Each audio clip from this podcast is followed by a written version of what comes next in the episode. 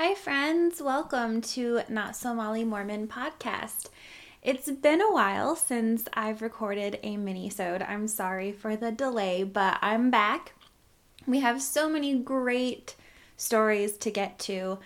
Today, we have a highly requested, highly sought after episode. Uh, we were able, we were lucky enough, we had someone write into us who has had some personal experiences with Mormon apostles. Um, I was originally going to title the name of this mini-sode Asshole Apostles, but I thought that might seem a little off-putting. So anyway, I'm to jump right in and start reading these. These are from Garrett. Thank you, Garrett, for sending these in. He says, I worked with these guys every year for when the new mission presidents came into the MTC, and then again during another convention they did every six months. I would drive these guys around, make sure they had everything they needed, and dealt with their hotel reservations. We would also have individuals of the 12 and 70 coming in for different things during the year. We had a ton of interactions over the years. So if you don't know, um, the 12 and the 70, that's the quorum of the 12 and the 70, and they are the high up authorities in the Mormon church. Okay, continue on. So, first one, and number one on my list of least favorite general authorities is D. Todd Christofferson. To start, when I was on my mission, he was my area authority and was just super cold and never wanted to talk to us. Not a big deal, but I have literally never had a good interaction with him. One time during his stay, his air conditioner was not working correctly. So he came down to the front desk and was literally yelling about the audacity we had putting an apostle of God into a room that did not have proper air control.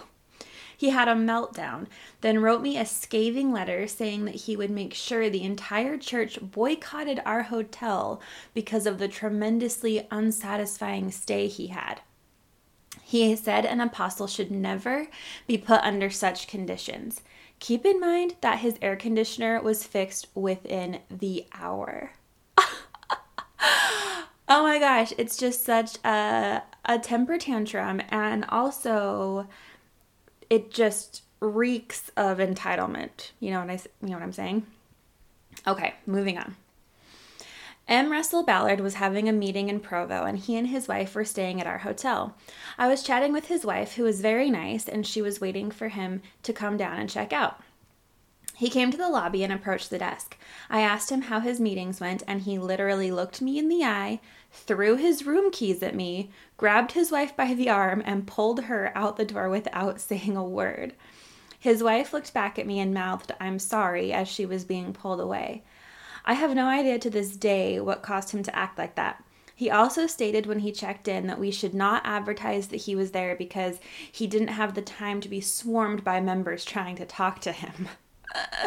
kind of odd. Yeah, I'd say that's odd, and I'd say that's also like a celebrity complex. Um, while we're on the topic of M. Russell Ballard, I found this gem on Ex Mormon Reddit and uh, I, I, it was too funny to not share. And so, granted, it's on Reddit. It's I can't fact check this at all, but it's funny, so I'm going to share. This uh, person on Reddit wrote. M. Russell Ballard once walked into his son's private equity firm. He had invested a bunch of money into the fund and it wasn't doing well. He walked into his son's office and started yelling. The walls were pretty thin because it was one of those little office complexes where the walls are kind of temporary. The best quote from him that we all heard was, and I quote, Your brothers and sisters would shit down both legs if they knew what you were doing with the money.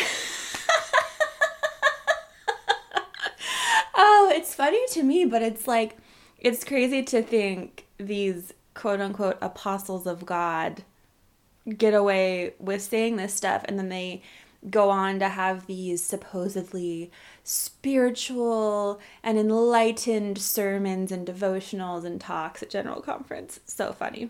Okay, back to his letter. David A. Bednar was in was in for the mission president conference, and when he arrived, he checked in with a front desk girl who was not a member.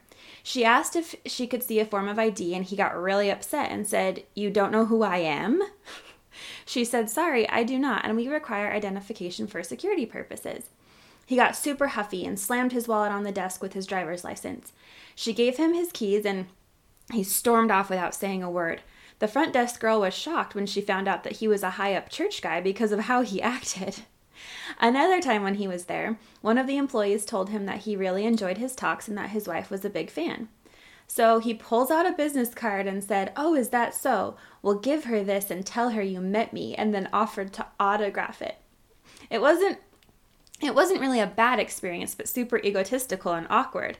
The employee that was talking to him ended up throwing the card away because of how weird it was yeah, I bet. Like, again, they think they're celebrities. And I guess they are kind of treated like celebrities by a lot of members, so that only feeds into that complex. Neil L. Andersen once was giving a presentation to some people while we had some construction workers fixing some roofing issues. You could hear some hammering, but nothing real crazy.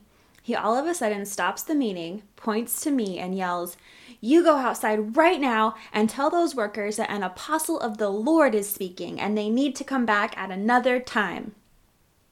The workers were not Mormons and had no idea who he was, so there was some confusion and frustration, but they were forced to stop and come back the next day. It cost the hotel a bunch of money and a delay on the repair. Uh, oh my God. Uh, it's just it's it's crazy to me. Um, but I love loved these stories. Thank you for sending them in. Um, I'm sure all of you enjoyed them too. One last final note. It reminded me of Jeffrey Holland's talk. Uh, he gave a devotional in Tempe, actually, Tempe, Arizona in 2016 and he totally throws a temper tantrum about people leaving the church and says that he's furious at people who leave the church and it's very egotistical and it's a wild rant. So I was going to play it on here but the audio is not very good. So you guys should go look it up on YouTube and I'll try to link it in the show notes as well. It's been so good to be back here with you guys to share these little stories. I'm going to be doing this more continually each week now after that small break. So feel free to keep sending us your stories, not so Molly Mormon podcast at gmail.com. Thank you to all of you for listening. Thank you to our patrons. Thank you to all of you who give us good ratings on iTunes. It means the world to us. You all are so wonderful. I hope you have a great week. Bye.